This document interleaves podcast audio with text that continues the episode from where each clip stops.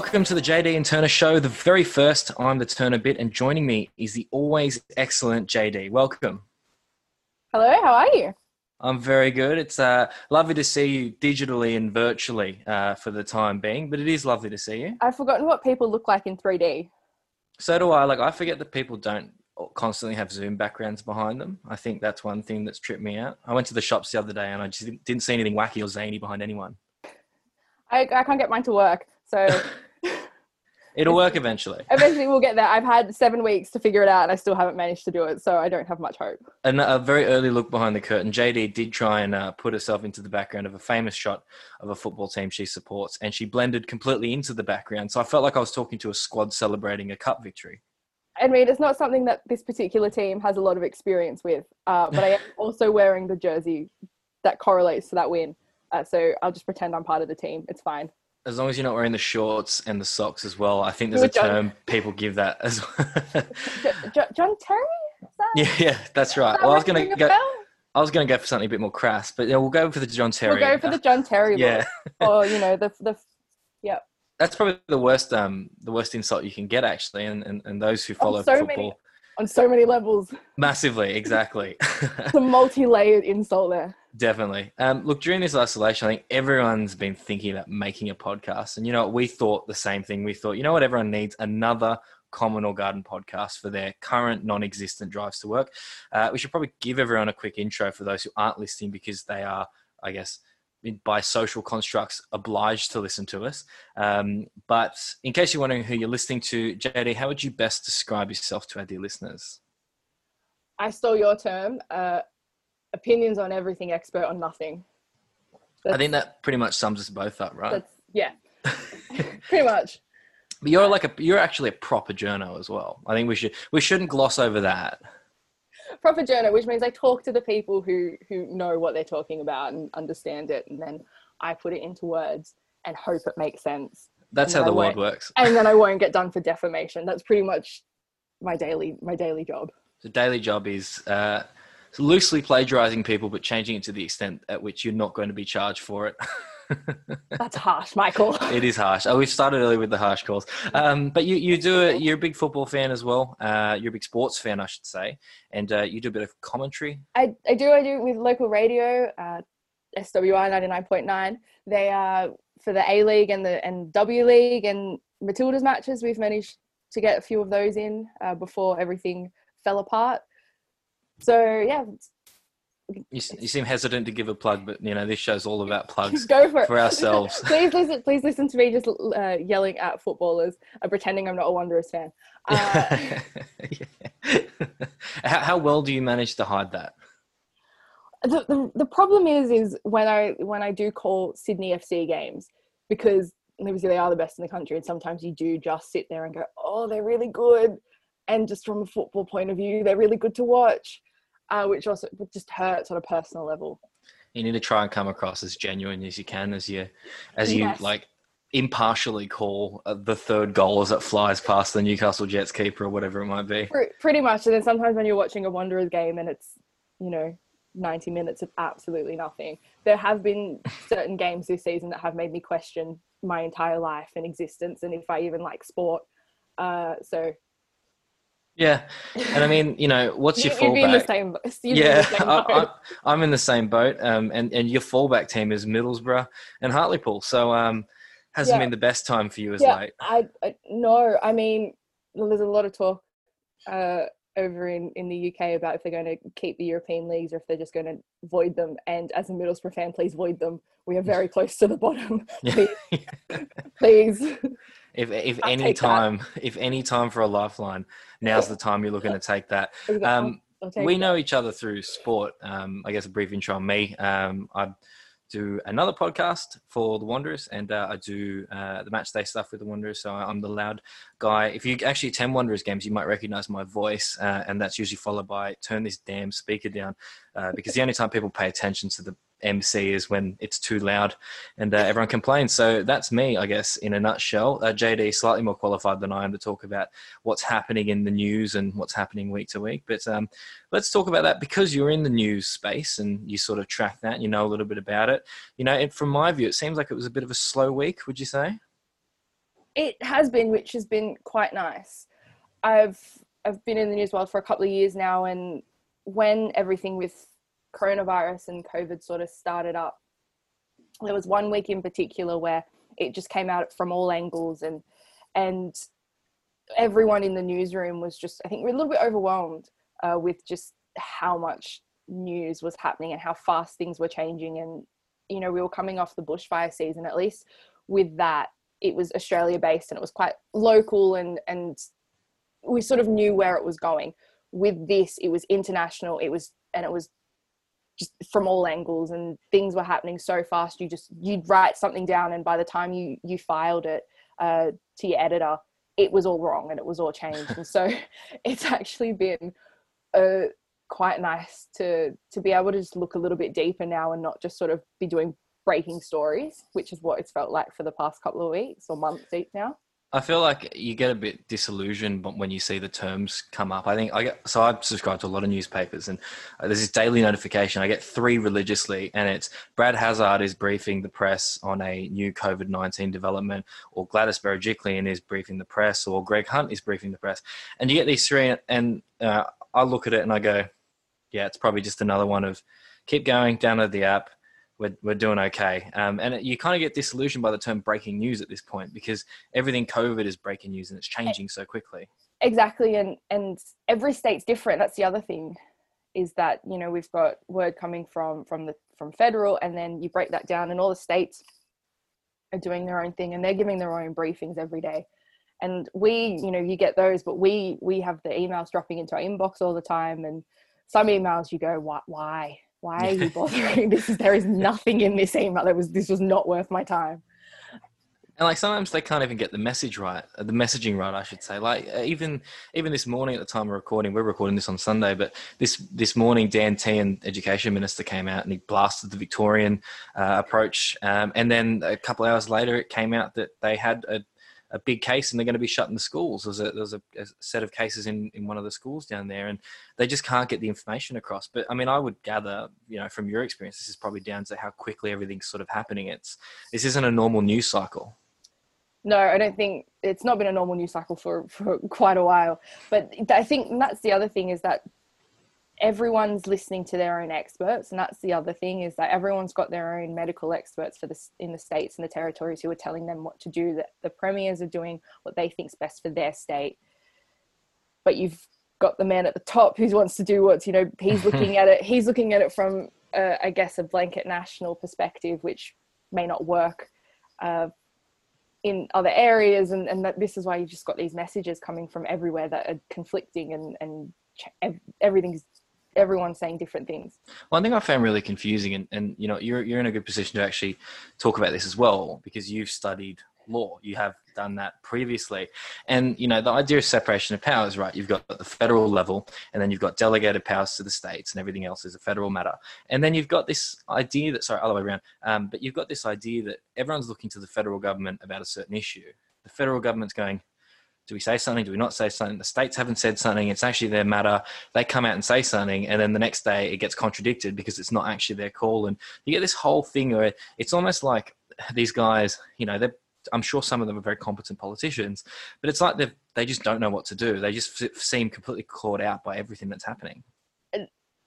I think what will come out of this, you know, obviously you'd assume that we'd have a royal commission after this, is that there was no plan in place there was this is such an and I hate to use I am so I hate this word and I'm so sorry unprecedented. I'm so sorry. It was such an unprecedented event that there was it just felt like there was nothing in place. They were making it up as they went along, and and we, we I think they eventually did get it right, uh, but the, everyone had different ideas as what you were like, and no one really knew who was who was to make the calls in terms of the states and and you know Dan Andrews down in Victoria was was probably one of the um,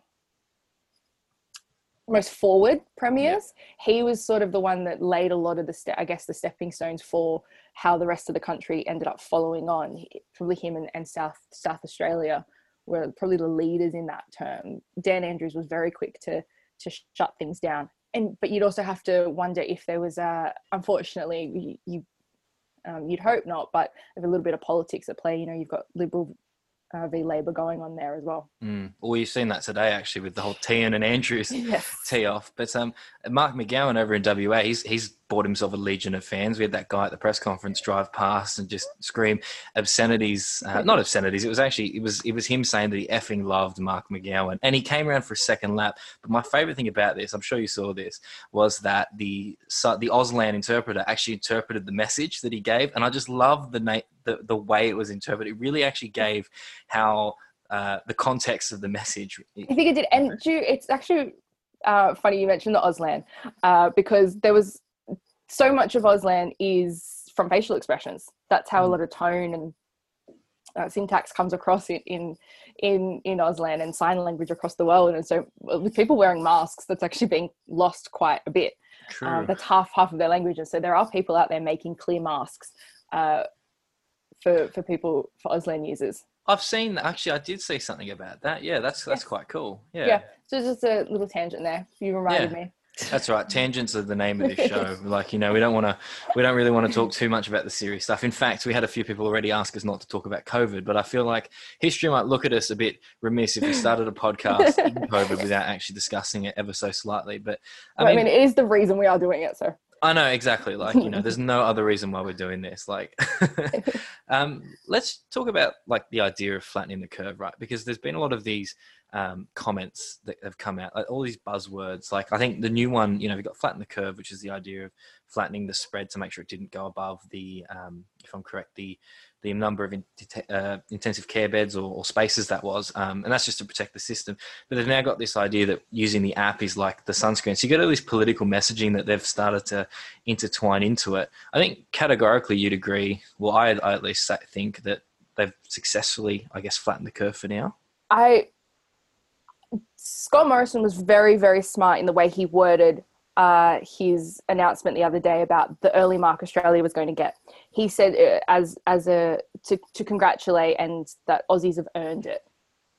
And that was really because there's been a lot of talk like oh it hasn't been that bad in Australia why are we why are we in lockdown why are we brought in all these social distancing things and it's it it's crazy to me that people can't see the correlation between countries that didn't do it who have their their uh, death rates and just not just, just not just their infection rates, but their death rates are so much higher because their health systems can't cope with countries such as us and New Zealand who have for the most part taken it really seriously and and we all we all just stayed at home. We weren't going to to the front of a major battle. We just had to stay in home.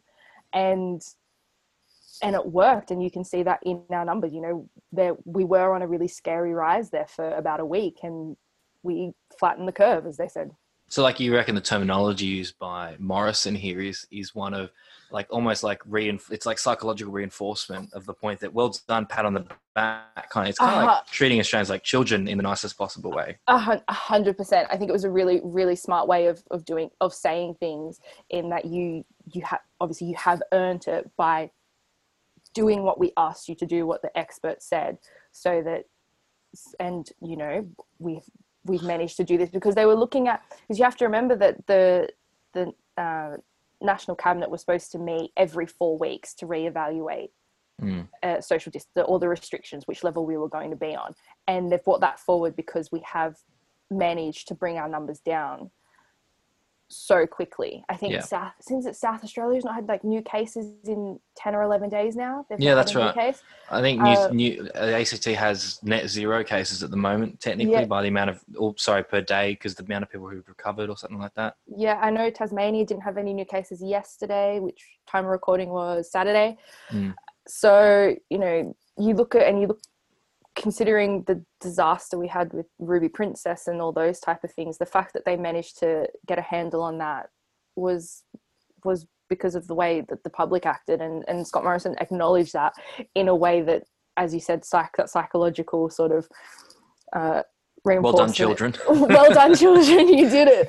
But it was a really it was a really a- a- I- as i watched i thought it's a really smart way of wording things because I, I went down a rabbit hole and i highly recommend anyone else to do it please uh, on like facebook the coronavirus group chats are just immense they are they're So, so like, what are those? Like the coronavirus group chats? I presume it's Corona- the, but people- the virus itself. yes, the, group so people people talking about coronaviruses and but also conspiracy theorists Oh, yeah. and who are just incredible on so many levels.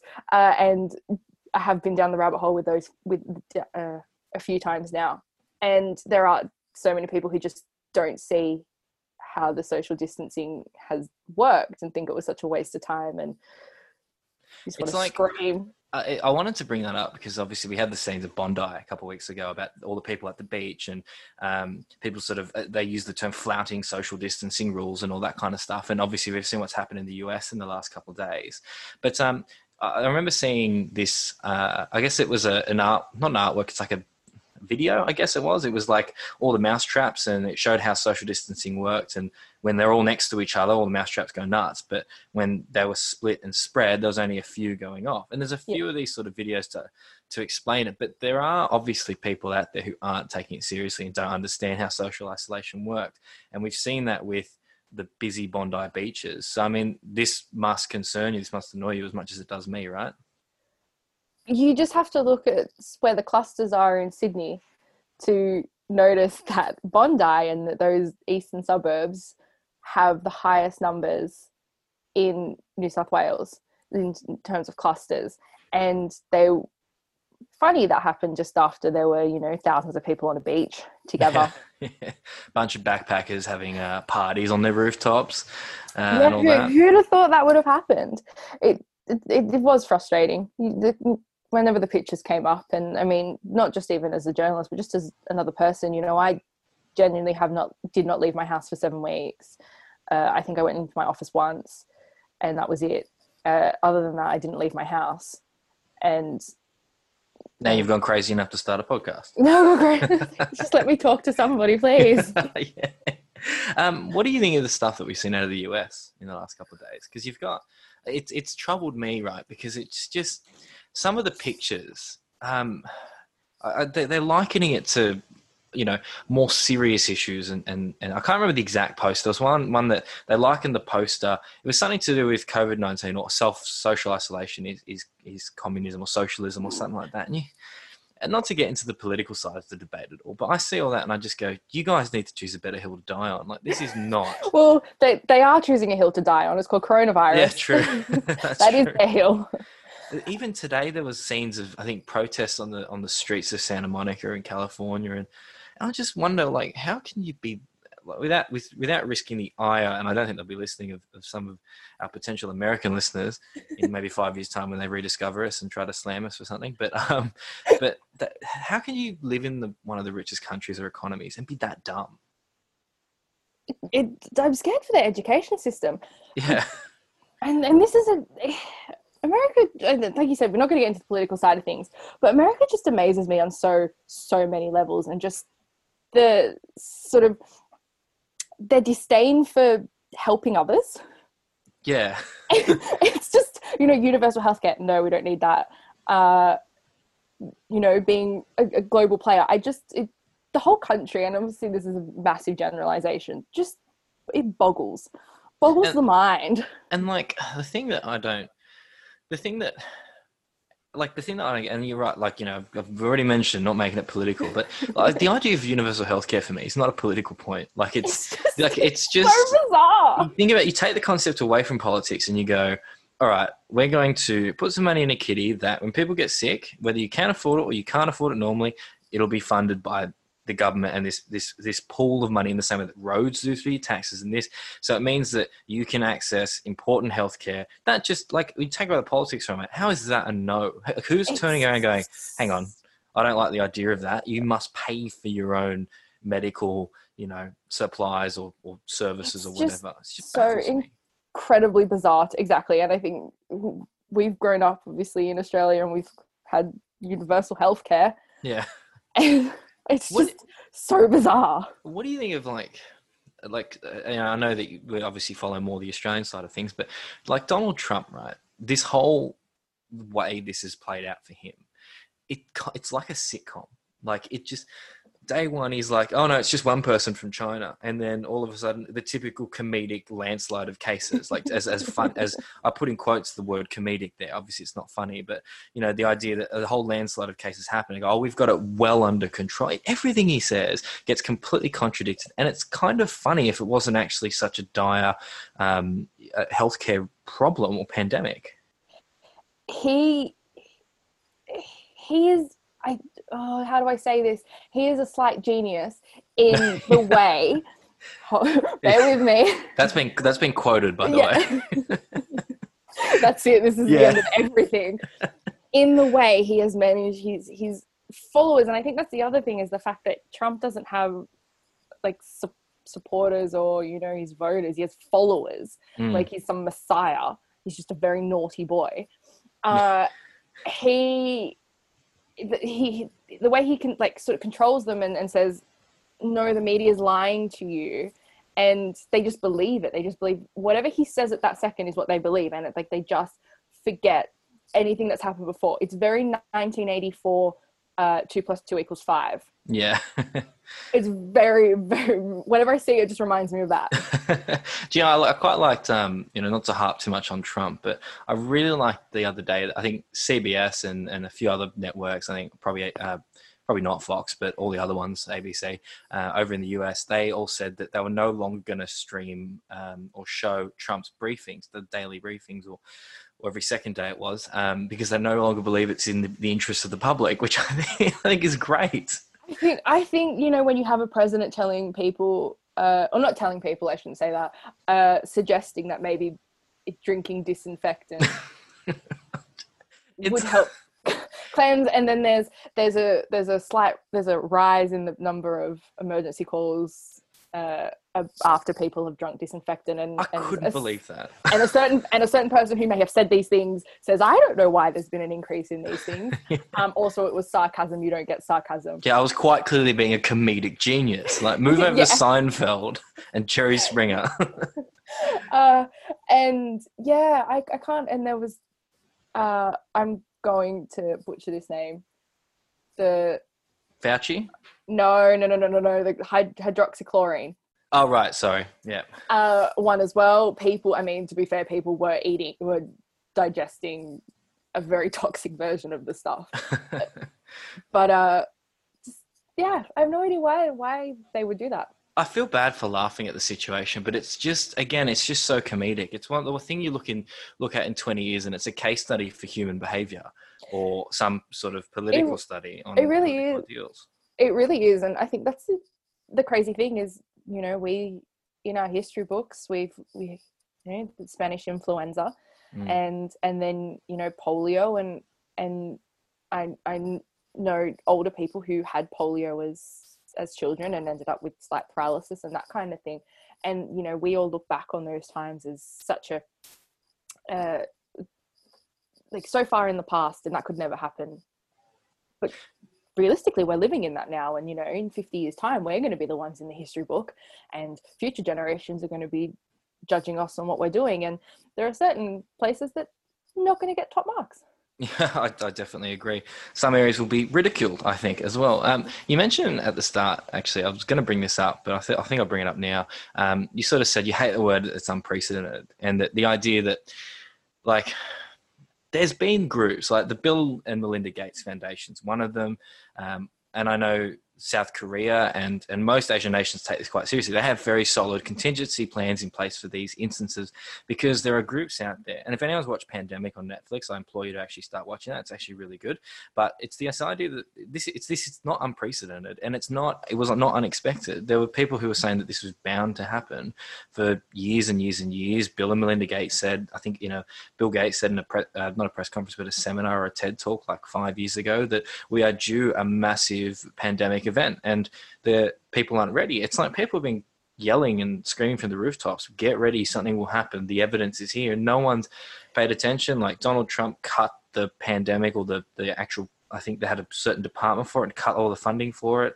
Obviously, we didn't have too much of a too much of a plan here. We're just lucky we have um, more closed borders and we're more isolated. So is that same reason why you think you hate the fact that people say unprecedented and you know it was unexpected? I, I, I hate the word unprecedented because we just came off a summer of unprecedented bushfires. So, records this year. so I just feel like I've been using the word unprecedented for about six months. But you are correct, and you do look back at history, and every feels like every fifty years there's some sort of pandemic sweeps through, and um, I, dare I use the word population control. Uh, and, but you know that's you, you that's exactly what's happened. And but i think what's a little bit unprecedented about this is the effect it's had on economies and the world.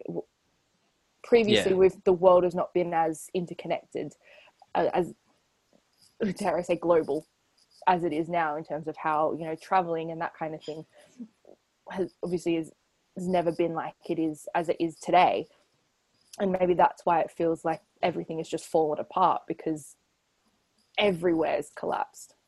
Do you feel like there's a degree of normalcy that's kept together by i mean we're using zoom right now and, and before covid a lot of people had no idea what zoom actually was. And then now it's this tool that a big business around the world is using. And it's this idea that while you're right the interconnectivity of the world and the global economy has caused you know such a flow on effect of covid but it's the interconnectivity and the the internet age and, and how connected we are that's actually kept some businesses afloat. Like you can still do your job from home in the media game. I'm still lucky to be able to do my job. There are people out there who are able to do you know every single task the exact same from the comfort of their home. So you've got this it's like a double-edged sword right? I i think you you you even maybe 10 year ago 10 15 year ago you you'd think how would we have been able to sustain? And obviously a lot of people have lost their jobs. There's no uh, escaping that. But a lot of people have moved to working from home. If we would have been able to do it on the scale that we have if it might have been a bit worse 10 15 or even 20 years ago. Yeah. Because they, like you said the internet and and that wouldn't have been around or wouldn't have had the capabilities to, to support what infrastructure can now. What do you think of um the COVID Safe app to sort of bring everything back home. So it was like, have you downloaded it yourself, or uh, I've not downloaded it purely because I've not left my house. Fair enough. Yeah, so I've not had a reason to, but I probably really should. I, I probably will uh, when uh, when I go back into the office, and I I think you know call me a sheep, whatever you want, but I do trust the government that you know privacy laws the the only people that access it are the health the the trace the contact tracers my only the only thing i have um, about the app is if it was rushed. Yeah. Because a lot of the contract tracing facilities each state has, will have their own has not actually been have, have not gone live yet.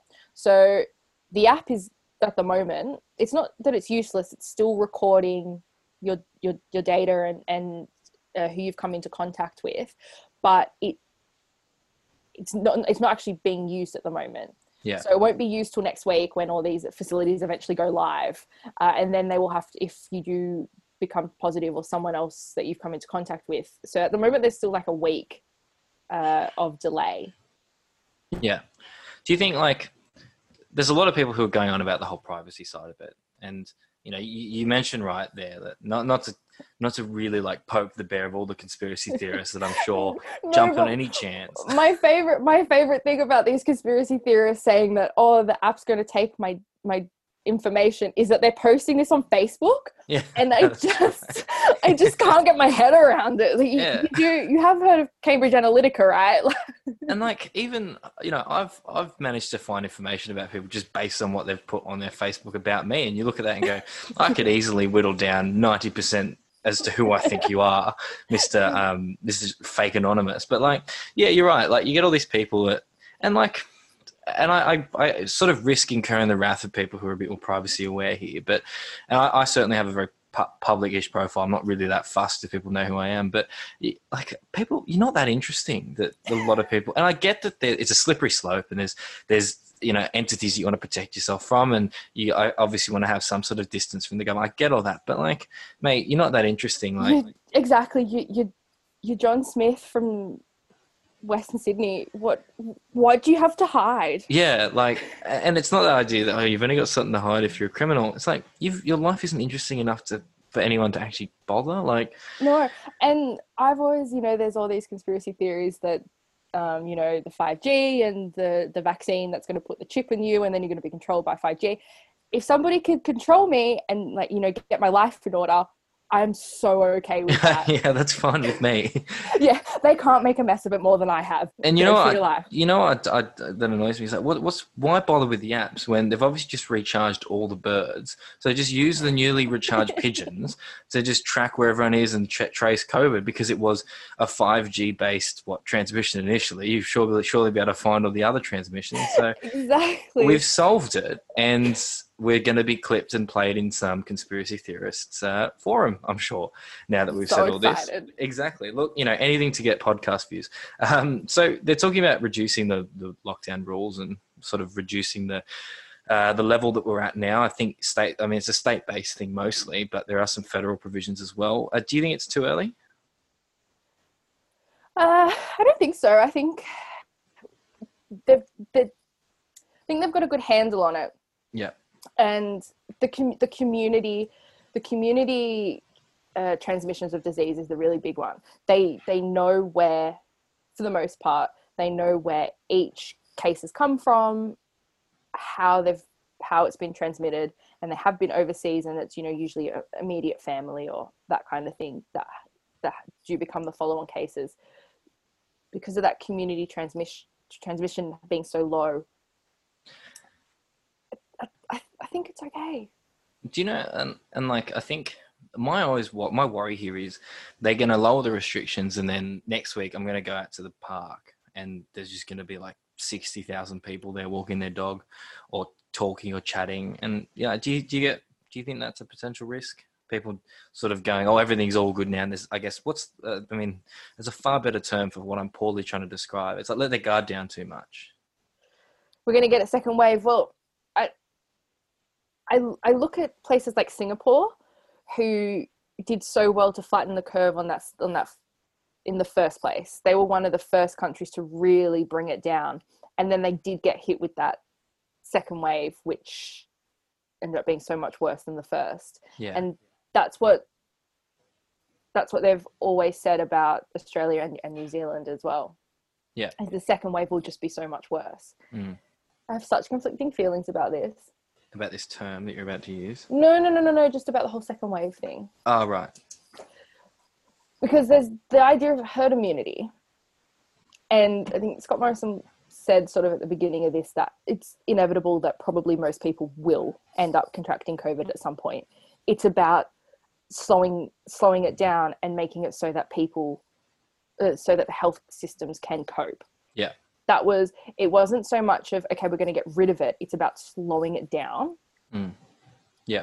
So and like Boris Johnson and in the UK, he's he's you know he's a comedic figure in his own right, and I dare say we'll talk about him over the course of some other shows as well. But like Boris Johnson came out and talked about herd immunity at the very start, and then you have this herd immunity is like quite, quite a controversial point because you get people who who sort of turn around and say yes that's the way to go and i think it's sweden that is actually looking at that model uh, and a lot of people are actively tracking it because they think this could be an interesting model to see how the virus reacts in society as an in i guess normal um, societal uh, operation. Um, but when Boris Johnson said, "Well, let's look at herd immunity," he got absolutely slammed in the media for it and by health professionals around the world. But then you had some which said, "Well, actually, there there is something to herd immunity." I, I think what what went wrong with herd immunity is that there's actually no proof that this could work for COVID because people are testing positive again. Yeah. I think it's is it Paulo Dybala, the the Juventus footballer. He's Yes. like he's like seven weeks. He's now been testing positive for it, or something ridiculous. Yeah. So there's there's no idea that oh, hang on a minute, people are actually building up an immunity to it. They're just getting reinfected, and you can't build up herd immunity if there is no immunity to build up. That make any sense? Yeah. let's um let's talk about something a little bit more lighthearted to do with COVID, right? So there's like a happy side effect to the whole COVID situation. I know that's a funny statement, an odd statement to say, but like there's like a slight side effect at the moment we're seeing with COVID nineteen is that we have we've actually got cheap petrol prices at the moment, and you've got this whole thing about the economy is doing all these different things, but petrol is actually really cheap. But it's frustrating that petrol's cheap, we can't really drive anywhere. So it's like again, catch twenty two. Like I think I saw petrol prices what seventy eight cents for E10 in in the West. I think they reported on Channel Ten the other day. So like I saw that and went this is the 90s or 80s all over again. It's this crazy. is incredible. Yeah. yeah, I, I, I, I spoke to Peter Khoury from the NRMA, and he he's one of their main spokesperson. And I asked him about this. You know, what sort of what are we looking at in terms of a, a timeline here for petrol prices? And this was a couple of weeks ago now, and he he said uh, then he said prices should continue to fall yeah. Which they did. Um, so about now they should be sort of plateauing a little bit. And when we are allowed to go back to normal, whatever that may be, we should see petrol prices stay that low for a little bit longer because there's a surplus supply because it's mm. not just it's not just like car petrol that's not being used as well obviously a lot of the jet fuel and, and industrial yeah. kind of stuff isn't being used imagine how much imagine just think of all the jet fuel that's not being used at the mm. moment. Yeah, that's right. Uh, you just have to look and actually see the sky and realize. And and so there will be a massive surplus because a lot of the big oil fields didn't actually start reducing their supply until uh, only in the last couple of days. They've actually s- reduced their supply. So there will be a world surplus that we have to work our way through, which will keep prices down for a little bit longer until. And also the the other thing to think about is that if we're not just going to wake up one day and the world's going to be back to normal it's yeah. going to be a really slow process because you know some countries are obviously further along in this than than others so while we we may start seeing normal things as normal life resume the rest of the world won't particularly you know you look at america you can't mm. imagine imagine things going back to normal too soon there. Goodness no. I mean things what is normal for America these days? like That's true. Uh, and so the so Australia might be using the oil supplies, but the rest of the world won't be as well. So we might So benefit. we could have like cheap fuel for a while. Fingers crossed. Well hopefully. Yeah, That'll be hopefully really when we can, you know, go further than down the streets to get essentials. I feel like that's like the feel good story of the economic section of the news at the moment. Like everything's just seeming so dour. Version, this this job, stocks, etc. But in good news, it's like the puppy story, the puppy riding a surfboard or a skateboard story of like the I, economic news. On a really selfish note, I'm looking for a new place to live at the moment, and rent prices are fantastic. yeah.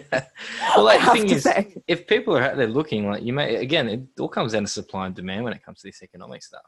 So you know, know if you're house hunting, house hunting, it's it's a really awful awful situation because you are looking at these places thinking, oh no, you know why they're on the market because unfortunately these mm. people probably lost their jobs and can no longer pay rent, uh, but also cheap for me.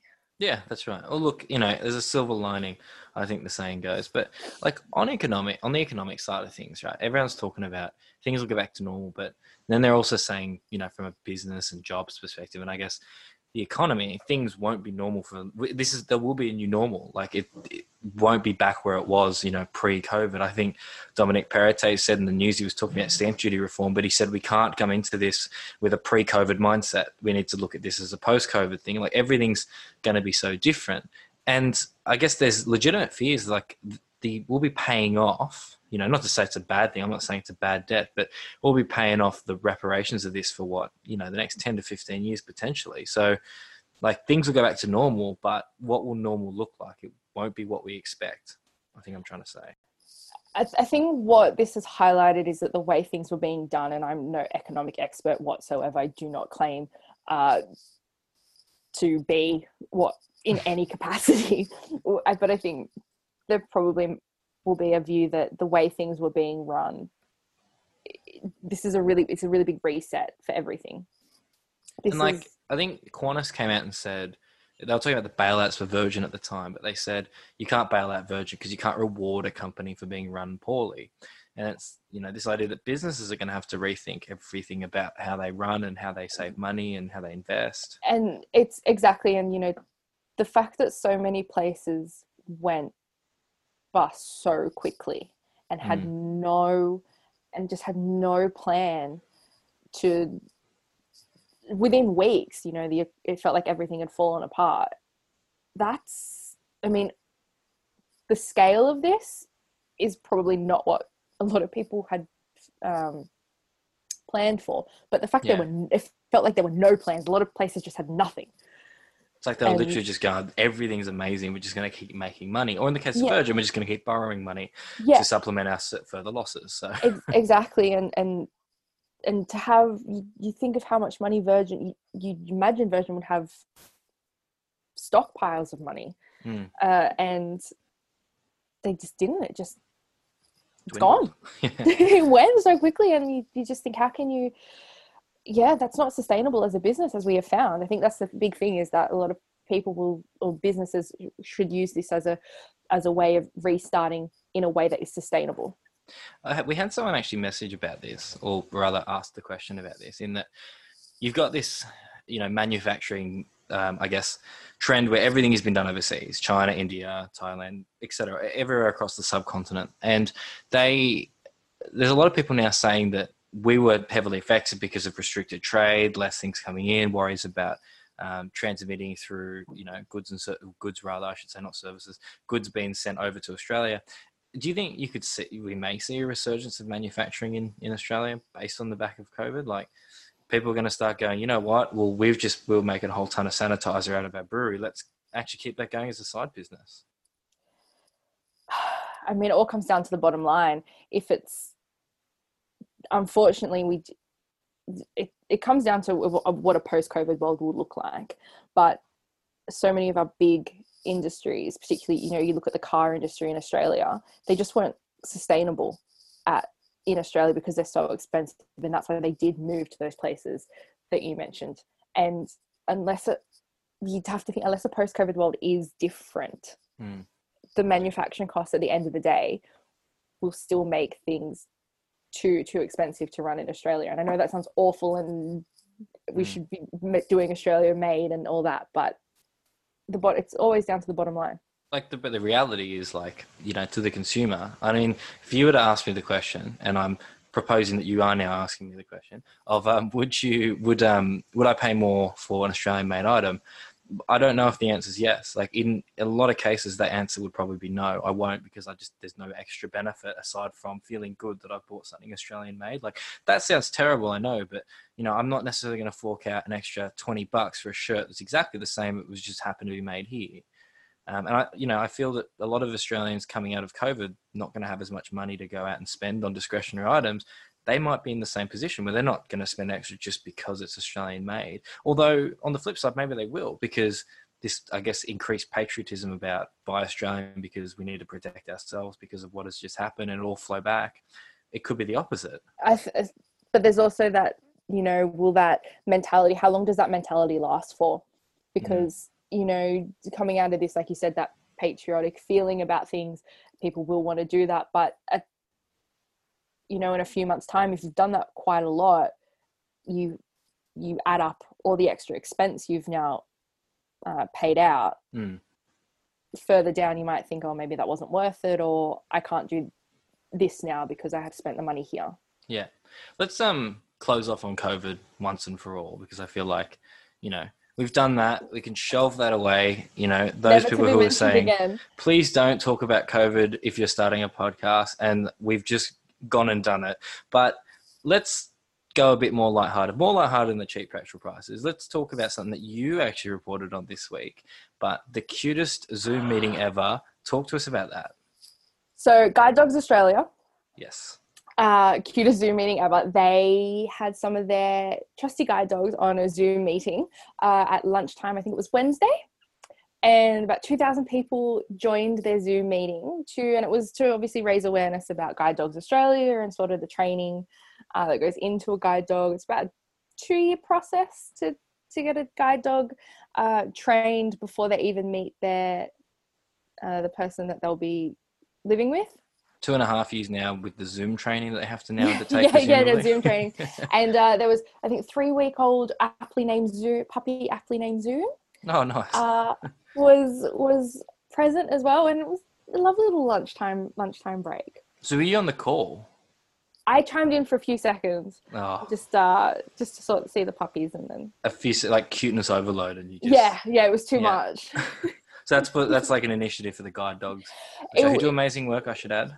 yes and and so they they that was sort of uh, to raise awareness because obviously the dogs get will get fostered for the first sort of a few months of their lives um, until they enter the very intense training process. Uh, and then if they make it through that uh, then they get matched. There we go. Well, a lot of very good boys, I'm sure, on that on Yes, that I do- I do- ever. i do know of a of a dog who failed uh, Oh, training but he used to, he he was too smart. He worked out that he just he didn't have to do it if he didn't want to Calling the dog too smart, as in having failed, it sounds like you know, like yeah sound like a real cop out. Like look, he was expelled. He was just too smart for the was- disciplinary structure. but he used to do things like if he used to just randomly bring socks to people or just turn off lights because he could so Oh he, had all, he had all these skills but was too was just knew that he didn't have to do them if he didn't want so to So he like learnt all the pivotal skills, all these amazing things that so many dogs would kill to learn, like to know how to do all these things. yeah And he's going, you know what? I'm going to use my powers for evil. yeah pretty much he he knew how to put on it take on and off socks and so you'd be sitting on the lounge and you'd come in and take your sock off and well, actually, this works out quite aptly. This pranks the dog, I think, um, could have a new owner because there's a, there's a certain prankster that we found on the back pages this week. Again, you reported on this one again uh, as well, I should say. But you know, there wasn't much tennis going on. But Stefanos Tsitsipas, I think, is, if I pronounced that correctly, he served up one hell of a practical joke. oh i'm out see ya Yeah. I was really looking forward to delivering that line. Um, you're a big fan of the sports ball, um, and Tsitsipas, the uh, the he was too smart for for Kyrgios, I think, in this instance. To, like, tell us what happened here. What happened in this story? So Tsitsipas, bless him, left a had a little present for Nick Kyrgios, who celebrated his 25th birthday this week. Happy birthday, Nick. Happy happy birthday! It wasn't it wasn't a very happy birthday for him actually. uh, Tsitsipas posted a photo. There's there's the the viral Instagram guy dude with sign Oh yeah. uh, who holds brilliant signs up, and Tsitsipas uh, did his version of it, and on it was a mobile phone number, and it was an Australian mobile phone number. And in the comments, Nick Kyrgios left a "You're an idiot." Um, thanks, please stop calling me.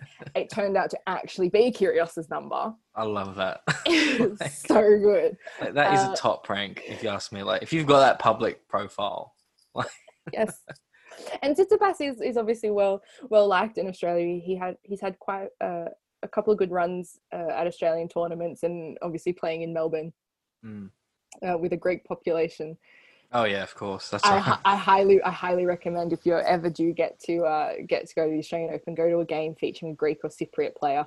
Uh, it it is one of the best nights you will ever have. I remember Baghdadis used to have a massive Uh, following for the same reason, I, I- presume. Well, there was one year I ended up at a Baghdadis match. It was on a free court, and it was about three o'clock in the morning. It was a five setter, and Oh. we'd, we we were one of the last people in, and we didn't realize about halfway through the match we were actually sitting in Baghdadis's player box next to his brother. Oh, wow. Really random, yeah, Yeah. super random. Uh, and it was it was a incredible night. Highly recommend uh, seeing a great player. Anyway, so he's quite. My point was, Tsitsipas is quite Australian following, Yeah. and, uh, to to uh, to do one on an Australian player like that. So poor Nick uh, then shared screen recordings of all the calls and messages and whatnot.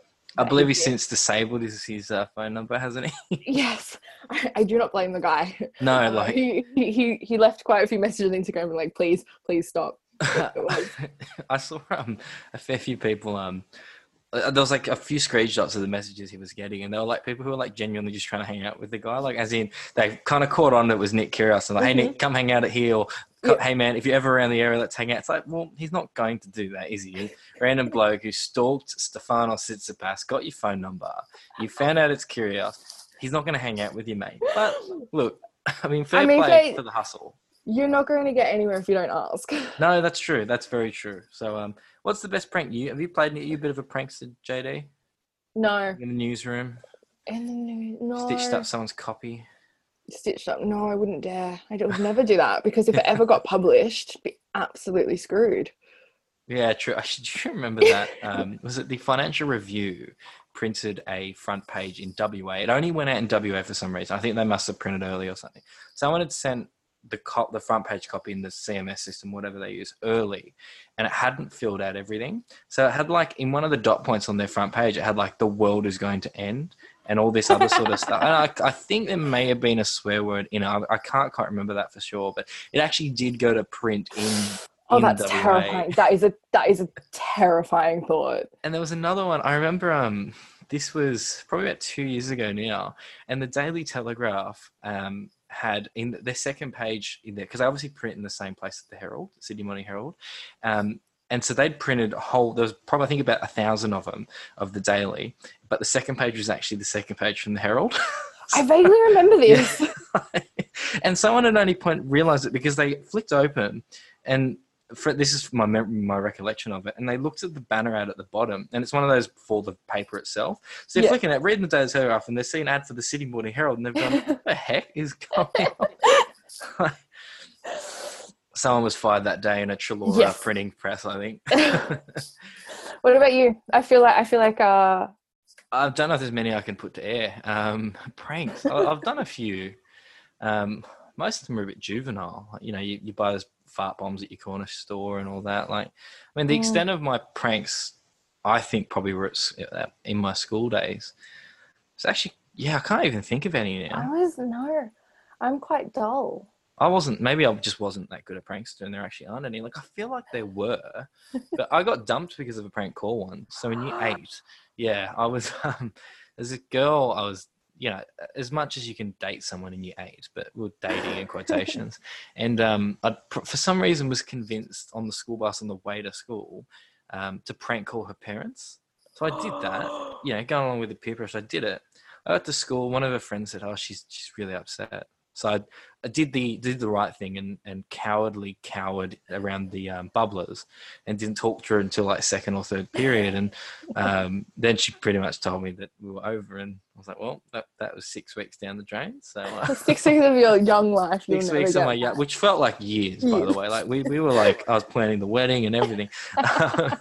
let's um let's move on. We've talked about what's making the news. Um, let's do a bit of an education. We've whipped together a small segment um, that you'd asked for, um, and because you're our resident wordsmith, and like I'll I'm padding here so you can actually play this segment out. But um, you quite like these British comedy shows, like these game shows, right? I'm the same. I quite love them. Uh, one in particular is Eight Out of Ten Cats does Countdown, and they've got this thing called Dictionary Corner, and I feel like you feel like you're actually Susie Dent. So I, I, I, I do not claim whatsoever. is the Uh, D in your in JD Stanford? for Dent? yeah, yes, Yeah. Descadent. I just want to be Susie. Susie is just a beautiful human on so many levels. She's actually lovely. I, I, really like her because she can actually serve the insults back at Jimmy Carr, but she also takes the. She she doesn't appear like she doesn't. Lo- it's like she's elevated above them all. Like she's better than them all, and every so often she lo- she lowers herself down to to serve something back. I, I read uh, an interview of hers, and she said when they when they first started doing the eight out of ten cats version of Countdown, everyone was so respectful because it's Susie Dent. Everyone was so respectful to her, and the the other ho- co-host on the show, Rachel Riley, they you know she obviously was sh- she was always uh, they would make a lot of fun of her and. Hmm. And have a go at her, but they were always so respectful of Susie and never really made any derog- derogative jokes towards her.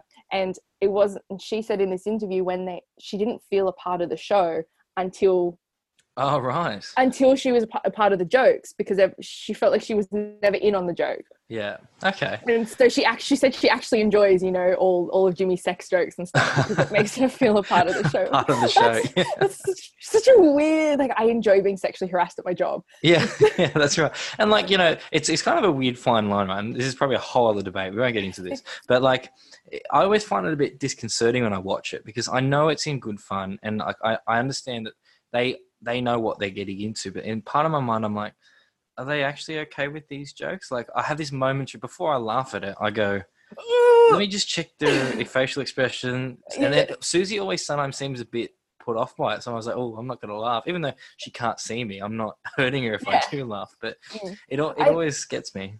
what my favorite thing about Susie is is for somebody who has such a, a depth of knowledge of the English language and you know expert her expert subject uh, Hmm. the way uh, how certain things she says can be interpreted she she'll make you know a, an innuendo without even realizing that she's done it for somebody who is somebody who is so well versed in the English language she gets it wrong on, in the context of the show so many times Uh, to be honest, I reckon we could talk about eight out of ten. we could, we could 10 just have a show devoted to it. We might do that, but look, you're a resident wordsmith. Um, Am you I? are you have a bit of a love-hate relationship with words. I would say. I think that's pro- probably the best way to summarize it. We thought we'd give um, our listeners a look inside your dictionary, and uh, we want to run a word that really should be getting a bit more of a run in society. So, what word have you got for us this week? You you said it. You said it earlier, and you said it earlier this week, which gave me. Uh, Wait, did I say it on the show? you already? said it. Yes, you said it Oh. about. Yes, you said about a a couple of minutes ago. I think as you were introducing this topic, Oh, did I? you said it, and I was like, "That's a word I do not use enough," and it's zany. Great word. Great Excellent word. And I came across the word zany as a teenager because whenever I used to write Zayn from One Direction, Autocorrect. my phone would Yeah. autocorrect it to zany. That's it's an interesting way to become acquainted with the word. Um, And so, whenever I look at the word zany, I think of Zayn. and then now Gigi Hadid and um, Yeah. Child, which apparently is Yeah. news this week. I don't follow that type of news. I mean, I'm happy to if people want it. If that's what the people want, um, we can We'll start talk following about it. maybe Yeah, one gorgeous baby though, so I like- already sort of hate it. Zany's a good start, but that wouldn't get you many points on Countdown, would it? No. I give a few in Scrabble. like that's a Rob Beckett or a Rosin word, isn't it? R- Like Roisin. Roisin, sorry. How Get uh, your Irish how- get your Irish right, mate. how how insulting of me but um yeah it's not it's not yeah it's not going to win you a lot of points but it's a great No. word it might win you some favors in conversation or social constructs um which uh, as a phrase doesn't make me sound like a we'll robot work at we thought we'd have to start we'll start we'll start slow. I can't come out of the blocks quickly. yeah okay and then build up to like your nine letters or like your big 12 letter words that you you would whip out in you know when you're talking to someone and people know that you don't actually know what that word means but you use it anyway to make yourself sound smart like is that where we're going that's where we're going. I it's not that I don't know what the word means, I can't pronounce them. i meant the Uh, listeners not you i wasn't personally attacking you Oh no. it's fine. I'm just being personally attacked. But Yeah. what my problem, I find my problem is, is that it's not that I don't know what it means. It's just I just can't remember how to say it. Yeah, true. Look, I'm the why same. I write them. Which is why I write. But also, as soon as I clock out, I forget how to English. So I do that. I mean, I've forgotten how to English since I last clocked out of you know working in journalism, which was six years ago. So it has been a long time. Um, you know, I have a I have a relationship with with the English language as well, and that relationship is quite distant. So um, either way, uh, so zany is the word from JD's dictionary, and after that word, I think it's time for us to say our final words. Uh, thank you everyone for checking out the first and uh, hopefully not the last of the JD and Turner show. Check us out on Twitter at JD and Turner show, and of course slide into our DMs. Uh, give us a follow and uh, don't forget to subscribe and show us your love. I've been Michael Turner, and I've been honoured to have been joined by the excellent JD, which stands for Jessica Dent. get. I'll take that. I'll take that. this is how we're going to end the show. I'll take that. this is exactly how we're going to end the show. And look, you know, we might keep we might keep it going. Like we won't let we won't let the facade drop. People won't even know your last name. You'll go 30 years in the media game presenting shows and radio and TV under like Jessica Dent. Exactly. I need to change my, my Twitter. I've got to get on that. I can't change it too. Can't change it too much. I'll lose that. You know that pretty blue verification tick that you Oh don't yes, have. I was waiting till you you would rub that in. The- Um, the verified. JD there, yeah. it's a sore point. well, it adds credibility, and, and that's why you are the more um, learned of the two of us, and that's why I'm just the one pad filling while you actually get the content out. So, um, but look, it's been great to talk to you guys all. Thank you for joining us, JD. We'll catch you guys next time. Stay safe in isolation. Bye.